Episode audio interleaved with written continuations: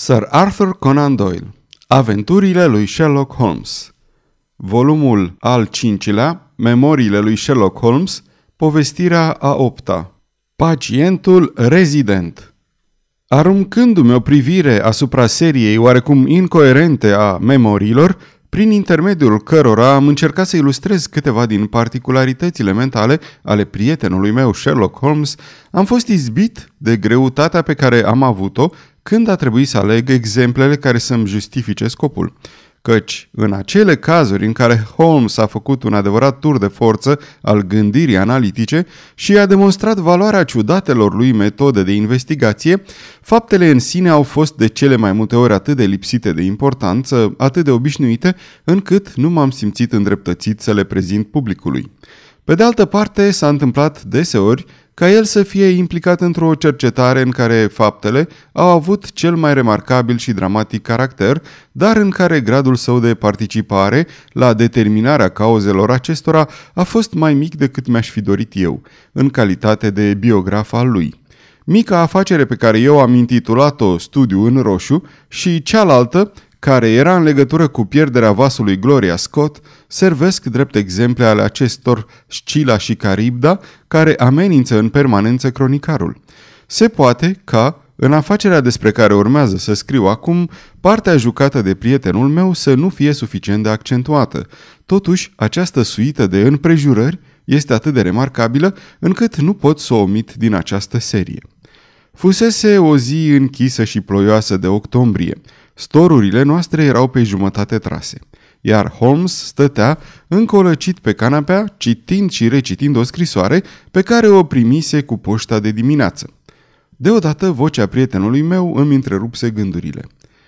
Vreme nesănătoasă, Watson, dar văd că seara a adus cu ea puțină răcoare. Ce zici de o hoinăreală prin Londra?" Mă plictisisem de sufrageria noastră, așa că am acceptat bucuros.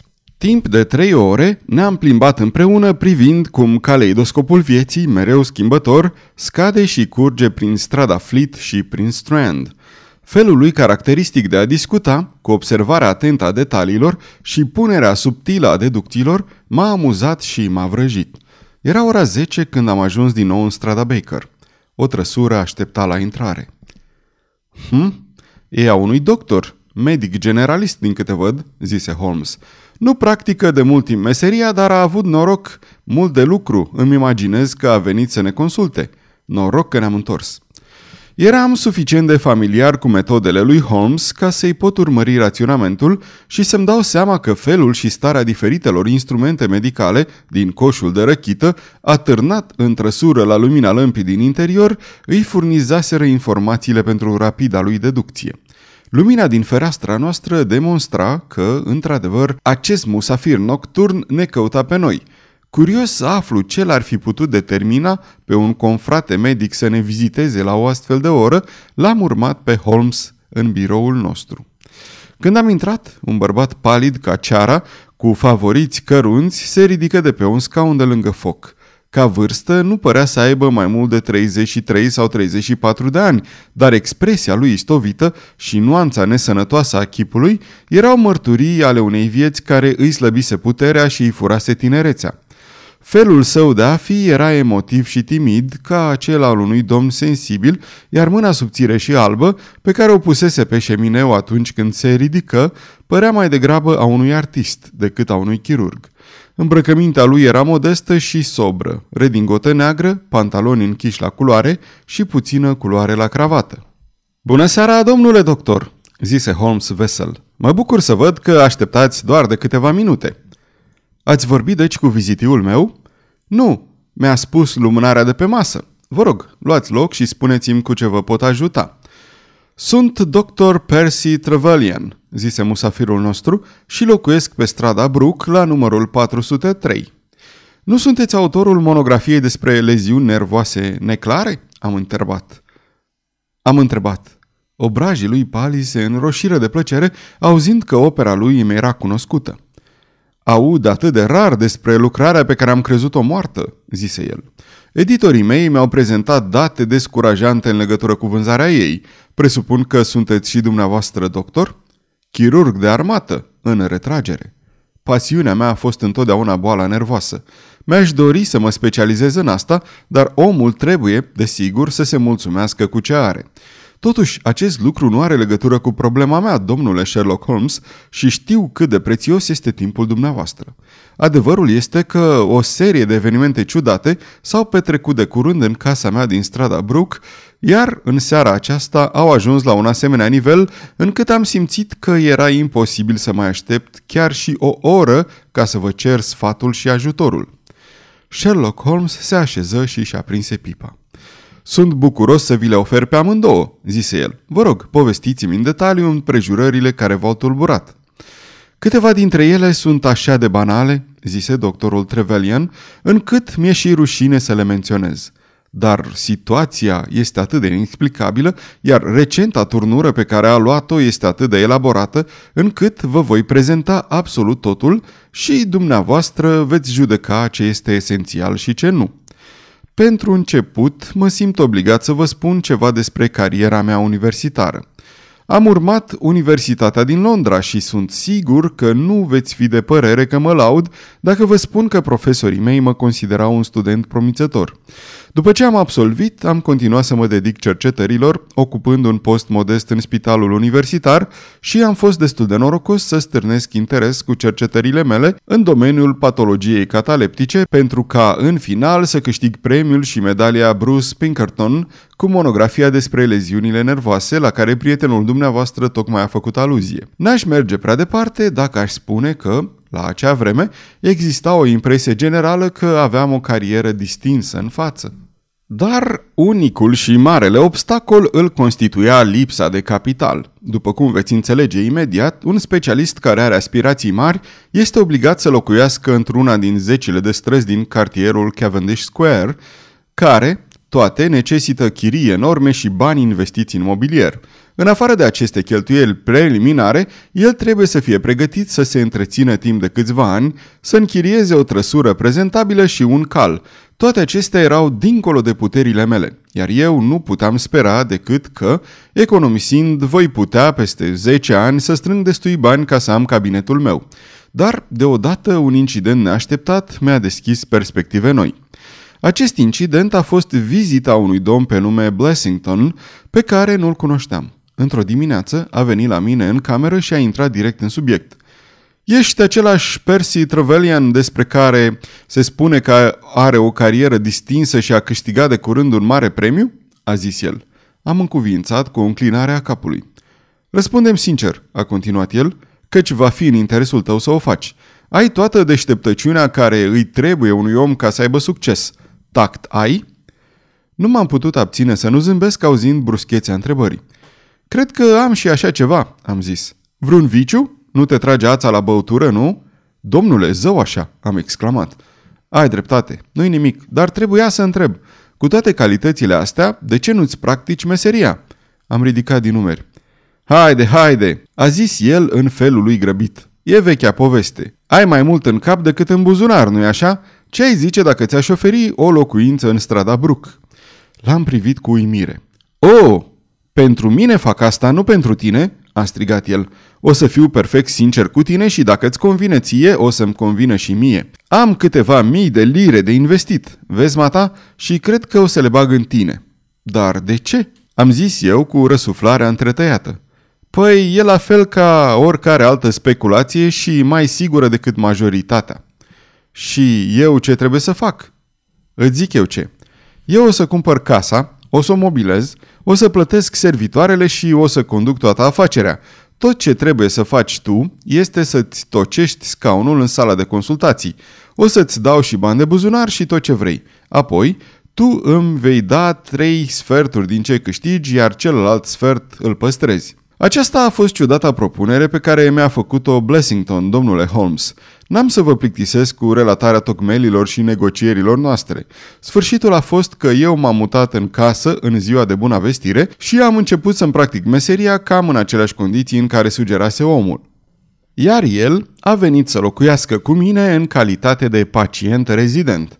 Se pare că avea o inimă slabă și necesita supraveghere medicală constantă a transformat cele două camere bune de la primul etaj într-o sufragerie și un dormitor pentru el.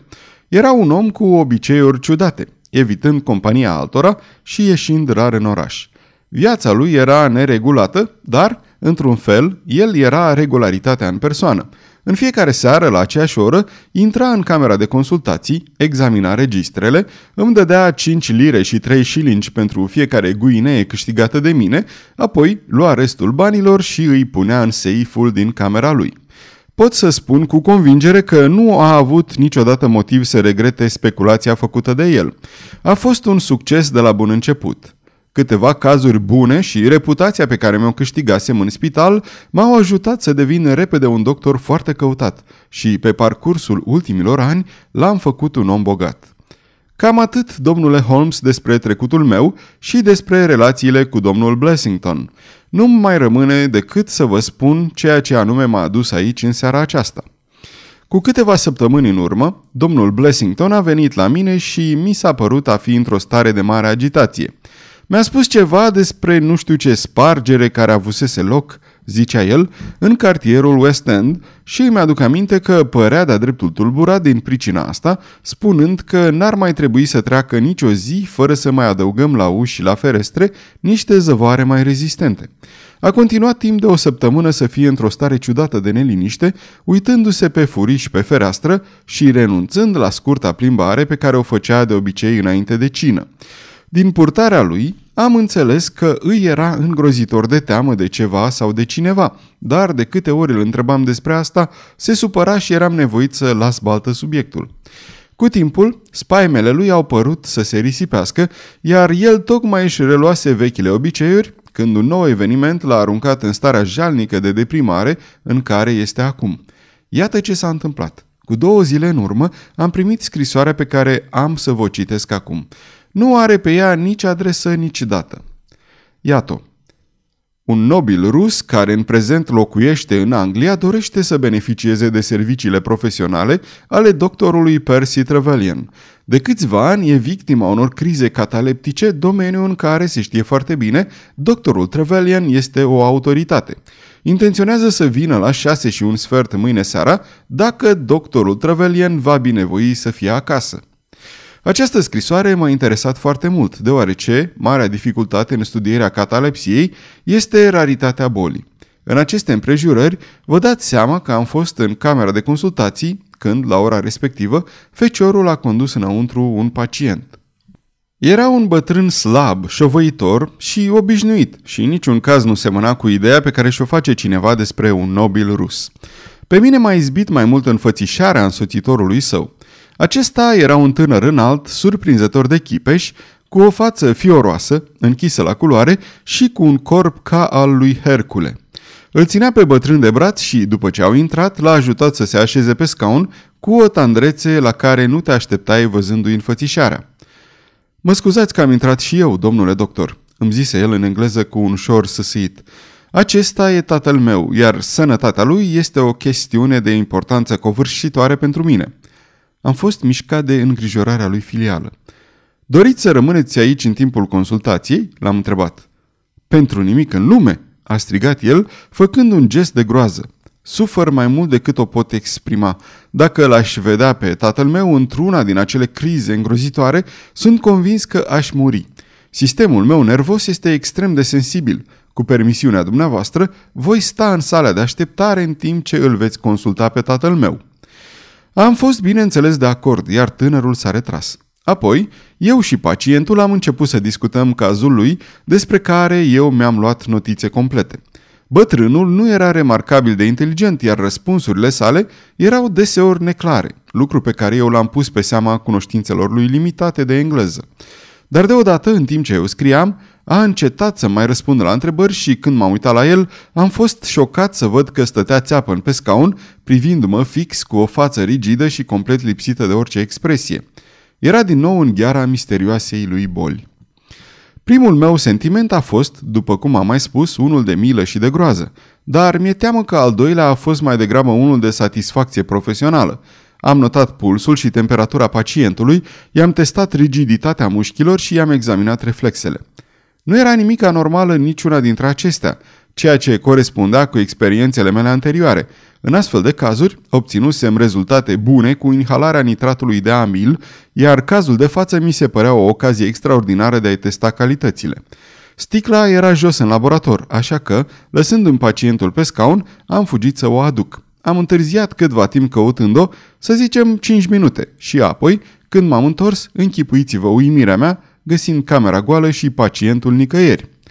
Desigur, primul meu gest a fost să alerg în sala de așteptare. Și fiul dispăruse. Ușa de la sală fusese apropiată, dar nu închisă de tot. Feciorul care le deschide ușa pacienților e nou și în niciun caz iute. Așteaptă jos și, când sunt în clopoțel, vine sus și îi conduce afară pe pacienți. Băiatul nu auzise nimic, iar afacerea a rămas un mister total. Curând după aceea, domnul Blessington s-a întors de la plimbare, dar nu i-am spus nimic despre acest subiect pentru că, sincer să fiu, în ultima vreme am încercat să conversez cât mai puțin cu el. Ei bine, nu credeam să-i mai văd vreodată pe nobilul rus și pe fiul lui, așa că vă imaginați uimirea mea când, în seara aceasta, la aceeași oră, au intrat amândoi în camera de consultații, la fel cum făcuseră și înainte. Mă simt îndatorat să vă cer mii de scuze pentru plecarea mea bruscă de ieri, domnule doctor, a zis pacientul. Mărturisesc că am fost foarte surprins, am spus eu. Ei bine, replică el, adevărul este că atunci când îmi revin din aceste crize, mintea mi-e foarte încețoșată și nu mi-amintesc prea multe. M-am trezit în ceea ce părea a fi o cameră străină și cât ați lipsit dumneavoastră, eu am ieșit afară mai mult amețit. Iar eu, zise fiul, Văzând că tatăl meu iese din camera de consultații, am crezut firește că ședința se terminase. Abia când am ajuns acasă, mi-am dat seama cum stau de fapt lucrurile. Nu-i nimic, am zis eu râzând, atâta doar că m-ați uimit teribil, deci dacă dumneavoastră, domnule, sunteți amabil să așteptați afară în sală, eu voi fi bucuros să continui consultația care a fost întreruptă atât de brusc. Timp de aproape o jumătate de oră am discutat cu bătrânul domn despre simptomele lui, Apoi i-am dat o prescripție și l-am văzut plecând la brațul fiului său. V-am spus că domnul Blessington alergea de obicei această oră ca să iasă la plimbare. S-a întors la scurt timp după plecarea celor doi și a urcat la etaj. O clipă mai târziu l-am auzit coborând în fugă scările, dând apoi busna în camera de consultații ca un om înnebunit de panică. Cine a fost la mine în cameră?" a strigat el. Nimeni," am zis eu. E o minciună," a urlat el. Vino sus și uită-te." I-am ignorat grosolănia, întrucât părea scos din minți de spaimă. Când m-am dus cu el la etaj, mi-a arătat mai multe urme de pași pe covorul subțire. Vrei să spui că astea sunt ale mele?" strigă el. Urmele erau cu siguranță mult mai mari decât ale lui și era clar că erau destul de proaspete. După cum știți, a plouat tare în după amiaza aceasta, iar pacienții mei au fost singurii care au venit la consultație. Înseamnă că bărbatul din sala de așteptare urcase sus, nu se știe din ce motiv, în camera pacientului meu rezident, în timp ce eu eram ocupat cu însoțitorul lui. Nimic nu fusese deranjat sau luat, dar urmele de pași dovedeau că cineva pătrunsese, fără îndoială, înăuntru. Domnul Blessington părea mai agitat din pricina acestui lucru decât aș fi crezut, deși incidentul era de ajuns să tulbure pe oricine. A început chiar să plângă într-un fotoliu și abia am reușit să-l fac să vorbească coerent. A fost sugestia lui să vin la dumneavoastră, iar eu, desigur, mi-am dat imediat seama că e cel mai bun lucru, deoarece incidentul e cu siguranță unul foarte ciudat, deși el pare să exagereze complet importanța. Dacă ați avea amabilitatea să veniți cu mine, ați putea măcar să liniștiți, deși abia îndrăznesc să sper că veți reuși să explicați această întâmplare neobișnuită. Sherlock Holmes ascultase lunga relatare cu o atenție care îmi dovedea că era extrem de interesat – Fața lui era la fel de impasibilă ca întotdeauna, dar pleapele îi coborâseră din ce în ce mai jos, iar rotocoalele de fum ieșiseră din ce în ce mai groase din pipă, vrând parcă să accentueze fiecare episod ciudat din povestirea doctorului. Când musafirul nostru termină relatarea, Holmes sări în picioare fără să scoată niciun cuvânt, îmi dădu pălăria, o lope a lui de pe masă și îl urmă pe doctorul Trevelyan afară. Într-un sfert de oră furăm depuși în strada Brook, la ușa locuinței medicului, una din acele case sumbre cu fața de plată, pe care le asociez de obicei cu un cabinet din cartierul West End. Un fecior ne deschise ușa, iar noi am început imediat să urcăm scara lată acoperită cu covor. Dar am fost opriți de un incident bizar. Lumina de la capătul scării se stinse brusc și din întuneric se auzi o voce plăpândă și tremurătoare. Am un pistol!" țipă cineva. Aveți cuvântul meu că trag dacă vă mai apropiați!" Asta e chiar scandalos, domnule Blessington!" strigă doctorul Trevelyan. A, tu erai domnule doctor!" zise vocea cu mare ușurare. Dar ceilalți domni sunt cine pretind a fi?" Ne-am simțit scrutați îndelung din întuneric. Da, da, e în ordine, zise în sfârșit vocea. Puteți urca și mă scuzați dacă precauțiunile mele v-au deranjat. În timp ce vorbea, reaprinse lampa și am văzut în fața noastră o ciudățenie de bărbat, a cărui înfățișare, la fel ca vocea, dovedea că are nervii zdruncinați. Era foarte gras, dar se pare că fusese cândva și mai gras, căci pielea de pe față îi atârna ca niște pungi largi, asemenea fălcilor unui copoi. Tenul avea o nuanță bolnăvicioasă, iar părul cărunt și rar părea că îi se ridică în cap în funcție de intensitatea emoțiilor. În mână ținea un pistol, pe care însă îl vârâ în buzunar când ne-am apropiat. Bună seara, domnule Holmes!" zise el. Vă sunt profund îndatorat că ați venit. Nimeni n-a avut vreodată nevoie de sfatul dumneavoastră așa cum am eu. Bănuiesc că doctorul Trevelyan va povesti despre pătrunderea fără motiv în camera mea. Într-adevăr, zise Holmes, cine sunt acești doi bărbați, domnule Blessington, și de ce vor să vă facă rău? A, păi e desigur greu de spus, zise pacientul rezident cu o voce agitată. Doar nu vă așteptați să vă răspund la asta, domnule Holmes. Adică nu știți? Intrați, vă rog, intrați pe aici, aveți amabilitatea să intrați aici. Ne conduse la el în dormitor, care era spațios și confortabil. Vedeți asta?" zise el arătând spre o cutie mare și neagră de la capătul patului. N-am fost niciodată un om foarte bogat, domnule Holmes. N-am făcut decât o singură investiție în toată viața mea, după cum vă poate spune și doctorul Trevelyan, dar nu cred în bancheri. Într-un bancher n-aș avea niciodată încredere, domnule Holmes.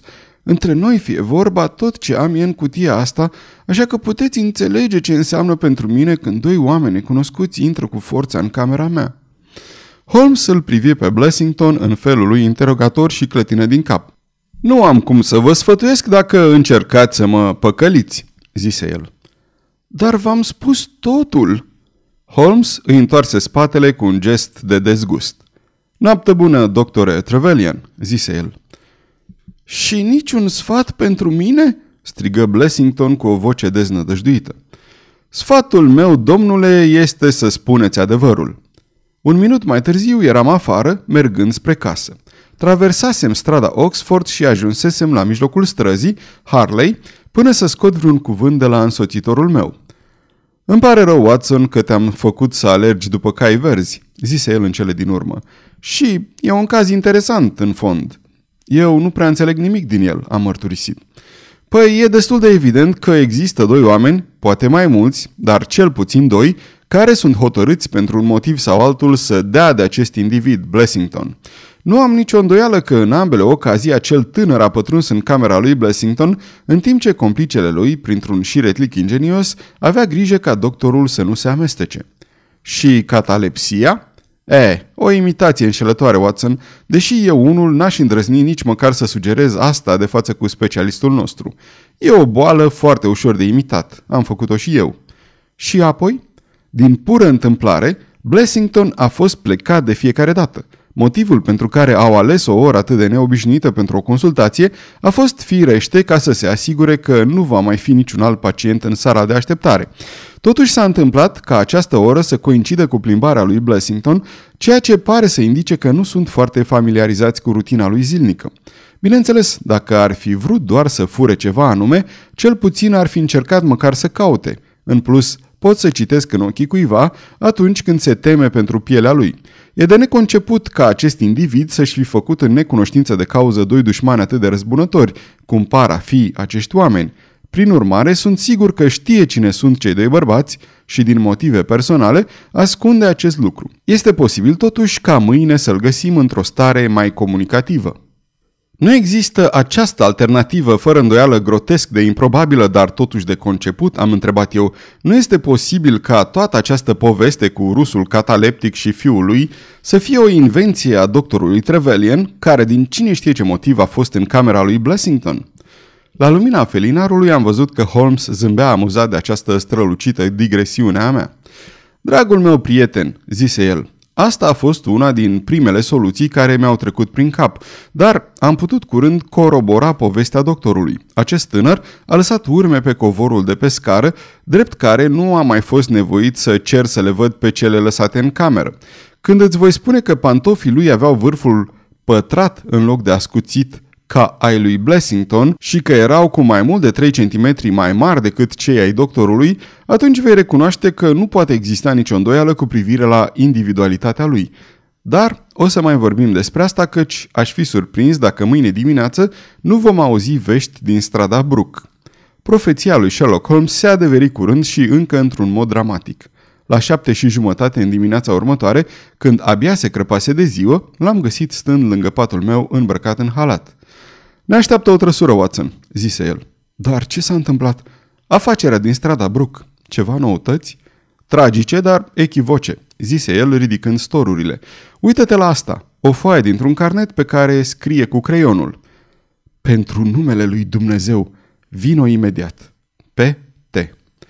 Prietenul nostru, doctorul, era tare disperat când a scris asta – Haide, dragă prietene, căci este o chemare urgentă. Aceasta este o înregistrare Cărțiaudio.eu. Această înregistrare este citită cu respectarea legislației în vigoare pentru www.cărțiaudio.eu. Copierea, repostarea, multiplicarea, vânzarea, închirierea sau difuzarea publică a acestei înregistrări, fără acordul scris al www.cărțiaudio.eu, constituie infracțiune și se pedepsește conform legislației în vigoare. Pentru noutăți, vă invităm să vizitați site-ul www.cărțiaudio.eu și să ne susțineți cu un like, subscribe și follow pe canalul de YouTube Cărți Audio.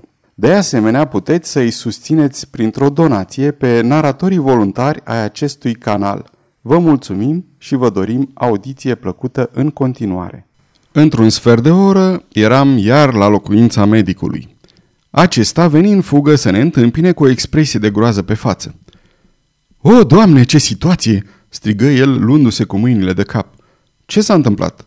Blessington s-a sinucis. Holmes scoase un fluierat. Da, s-a spânzurat în timpul nopții. Intrasem pe ușă, iar doctorul ne condusese în ceea ce era de sigur sala de așteptare. Nici nu mai știu ce să fac, exclamă el. Poliția e deja sus. M-a zguduit îngrozitor treaba asta. Când ați aflat?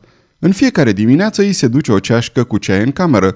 Când servitoarea a intrat, pe la șapte, nefericitul atârna spânzurat în mijlocul încăperii, își legase funia de cârligul de unde era agățată înainte o lampă grea și sărise chiar de pe cutia pe care ne-a arătat-o ieri. Holmes rămase o clipă cufundat în gânduri. Cu permisiunea dumneavoastră, zise el în cele din urmă, aș vrea să urc la etaj și să cercetez chestiunea. Am urcat amândoi urmați de doctor. La intrarea în dormitor ne-a întâmpinat o priveliște de-a dreptul îngrozitoare. Am menționat impresia de fleșcăială pe care ne-o lăsase acest Blessington. Așa cum stătea atârnat de cârlig, această stare era atât de exagerată și de intensificată, încât înfățișarea lui abia dacă mai avea ceva uman în ea. Gâtul era ieșit în afară, semănând cu cel al unui pui jumulit și făcând restul corpului să pară mai obez și mai nefiresc prin contrast. Era îmbrăcat doar cu pijamaua, de sub care ieșeau țepene gleznele lui umflate și picioarele diforme.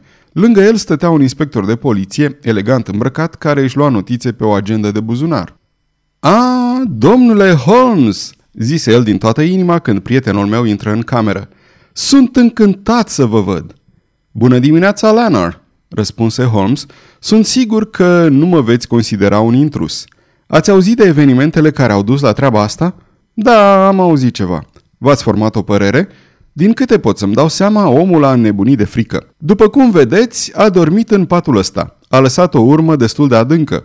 Știți și dumneavoastră că sinuciderile au loc mai mereu în jurul orei 5 dimineața. Asta ar fi cam pe la ora la care s-a spânzurat și el. Se pare că a fost o chestie bine chipzuită.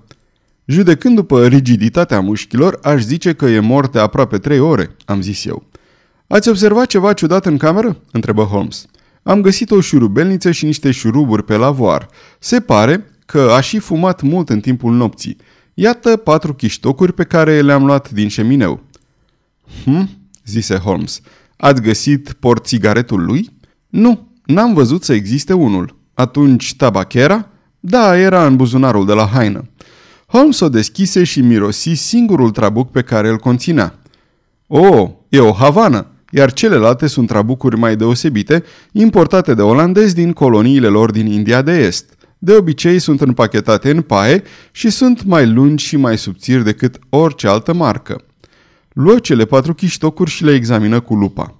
Două dintre ele au fost fumate cu port țigaret și două fără, zise el. Două au fost tăiate cu un cuțit nu foarte ascuțit, iar două au fost tăiate cu un set de dinți excelenți. Asta nu e nicio sinucidere, domnule Lenner, este o crimă cu sânge rece planificată cu mare grijă. Imposibil, exclamă inspectorul. Și de ce mă rog? De ce ar omorâ cineva un om spânzurându-l în felul acesta greoi? Asta rămâne de aflat. Și pe unde puteau intra? Pe ușa de la intrare. Era încuiată azi dimineață, atunci a fost încuiată după ei. De unde știți? Le-am văzut urmele. Scuzați-mă un moment și voi fi în măsură să vă dau mai multe informații despre asta. Se duse la ușă și, deschizând-o, examină încuietoarea în felul lui metodic. Apoi scoase cheia care era pe dinăuntru și o inspectă și pe aceasta. Patul, covorul, scaunele, polița șemineului, cadavrul și funia fură pe rând examinate până când, în cele din urmă, se declară satisfăcut și, cu ajutorul meu și al inspectorului, dădu jos nenorocita victimă așezând-o sub un cearșaf. Și funia asta?" întrebă el. A fost tăiată de aici," zise doctorul Trevelien, scoțând un colac mare de frânghie de sub pat. Era morbid de nervos din fire și ținea întotdeauna asta lângă el ca să scape pe fereastră în caz că luau foc scările. Cred că lucrul ăsta i-a scutit de un efort în plus, zise Holmes gânditor. Da, faptele în sine sunt foarte simple și m-aș mira dacă până după amiază nu vă voi putea da și motivul lor. O să iau fotografia asta a lui Blessington de pe polița șemineului, fiindcă s-ar putea să-mi fie de folos în cercetările mele. Dar nu ne-ați spus nimic, strigă doctorul. Oh, nu există nicio îndoială cu privire la succesiunea evenimentelor, zise Holmes. Au fost implicate trei persoane, tânărul, bătrânul și un al treilea individ despre a cărui identitate nu știu nimic. Primii doi, dacă mai e nevoie să o spunem, sunt aceiași care s-au dat drept contele rus și fiul lui, așa că avem o descriere completă a lor. Au fost lăsați să intre în casă de un complice din interior. Dacă îmi permiteți, domnule inspector, v-aș sfătui să-l arestați pe fecior. Din câte am înțeles, domnule doctor, acesta a intrat de curând în serviciul dumneavoastră. Drăcușorul ăla mic nu e de găsit nicăieri, zise doctorul Trevelyan. Servitoarea și bucătarul tocmai l-au căutat. Holmes dădu din numeri. El a jucat un rol mai puțin important în această tragedie, zise el. Cei trei oameni, după ce au urcat scările în vârful picioarelor, mai întâi bătrânul, apoi tânărul și la urmă necunoscutul, Dragul meu, Holmes, am exclamat. O, oh, nu există nicio îndoială în privința suprapunerii urmelor. Aseară am avut ocazia de a afla care a cui este. A urcat deci în camera domnului Blessington, a cărui ușe au găsit-o încuiată. Totuși, cu ajutorul unei sârme, au forțat încuietoarea. Chiar și fără lupă puteți vedea după zgârieturile de pe metal locul unde a fost forțată. După ce au intrat în cameră, primul lucru pe care trebuie să-l fi făcut a fost să-i pună căluș domnului Blessington. Se poate ca acesta să fi fost adormit sau atât de paralizat de frică încât n-a scos niciun sunet. Pereții sunt groși și e posibil ca țipătul lui, dacă a avut timp să scoată vreunul, să nu fi fost auzit. După ce l-au legat, mi se pare evident că a avut loc un fel de dezbatere. Probabil că a fost ceva în genul unui proces. Probabil că a durat destul timp, căci atunci au fost fumate trabucurile. Bătrânul a stat în scaunul de răchită. El a fost cel care a folosit porțigaretul. Tânărul a stat în partea aceea și a scuturat scrumul lovind trabucul de sertare. Al treilea individ măsura camera în lung și în lat. Cred că Blessington stătea pe pat în capul oaselor, dar în privința asta nu pot fi absolut sigur. Ei bine, toată povestea s-a încheiat când l-au imobilizat pe Blessington și apoi l-au spânzurat. Acțiunea a fost atât de bine chipzuită încât cred că au adus cu ei un fel de macara sau scripete care să le servească drept spânzurătoare. Îmi imaginez că șurubelnița și șuruburile erau ca să-l fixeze, însă văzând cârligul, nu s-au mai deranjat. După ce au terminat treaba, au plecat, iar ușa a fost încuiată în urma lor de către complice. Am ascultat toți cu cel mai mare interes această schiță a întâmplărilor din noaptea respectivă, întâmplări deduse de Holmes din semne atât de mici și subtile, încât chiar și atunci când ni le-a arătat, tot nu am reușit să urmărim prea bine raționamentul. Inspectorul plecă imediat să facă cercetări cu privire la fecior, în timp ce eu și Holmes ne-am întors în strada Baker să luăm micul dejun. Mă voi întoarce până la trei, zise el după ce terminarăm de mâncat. Și inspectorul și doctorul vor fi aici la acea oră, iar eu sper ca până atunci să clarific orice mică nelămurire din cazul acesta. Musafirii noștri sosiră la ora stabilită, dar abia la patru fără un sfert reuși și prietenul meu să-și facă apariția. Totuși, după expresia feței lui, mi-am dat seama că totul decursese bine. Ceva noutăți, domnule inspector?" Am prins băiatul, domnule." Excelent! Iar eu am prins indivizii." I-ai prins?" am exclamat toți trei într-un glas. Mă rog, cel puțin le-am aflat identitățile. După cum am așteptat, acest așa zis Blessington este bine cunoscut la secție, la fel și atacatorii lui. Numele lor sunt Biddle, Hayward și Moffat.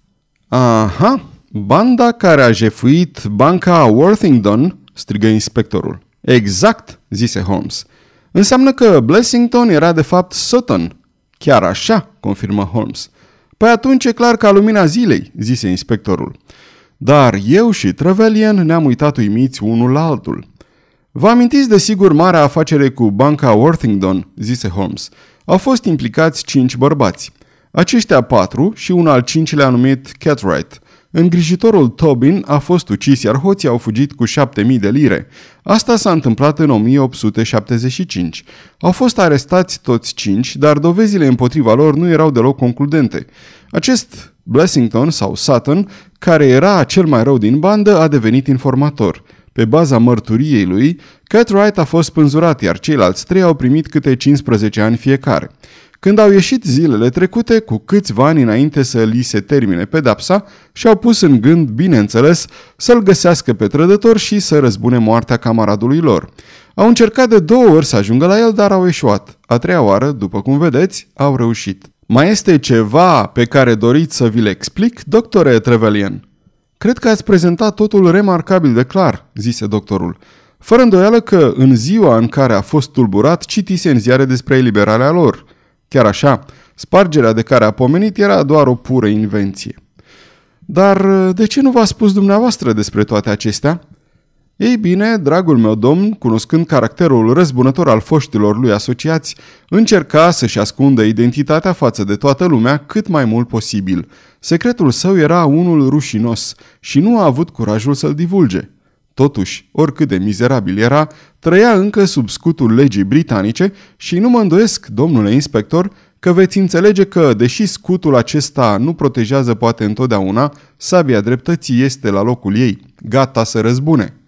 Acestea au fost împrejurările ciudate legate de pacientul rezident și de doctorul din strada Brook. Din noaptea aceea, poliția nu a mai auzit nimic despre cei trei ucigași, iar la Scotland Yard se presupune că se aflau printre pasagerii nenorocitului vapor Nora Creina, care s-a scufundat cu câțiva ani în urmă lângă coastele portugheze, la câteva leghe spre nord de Oporto.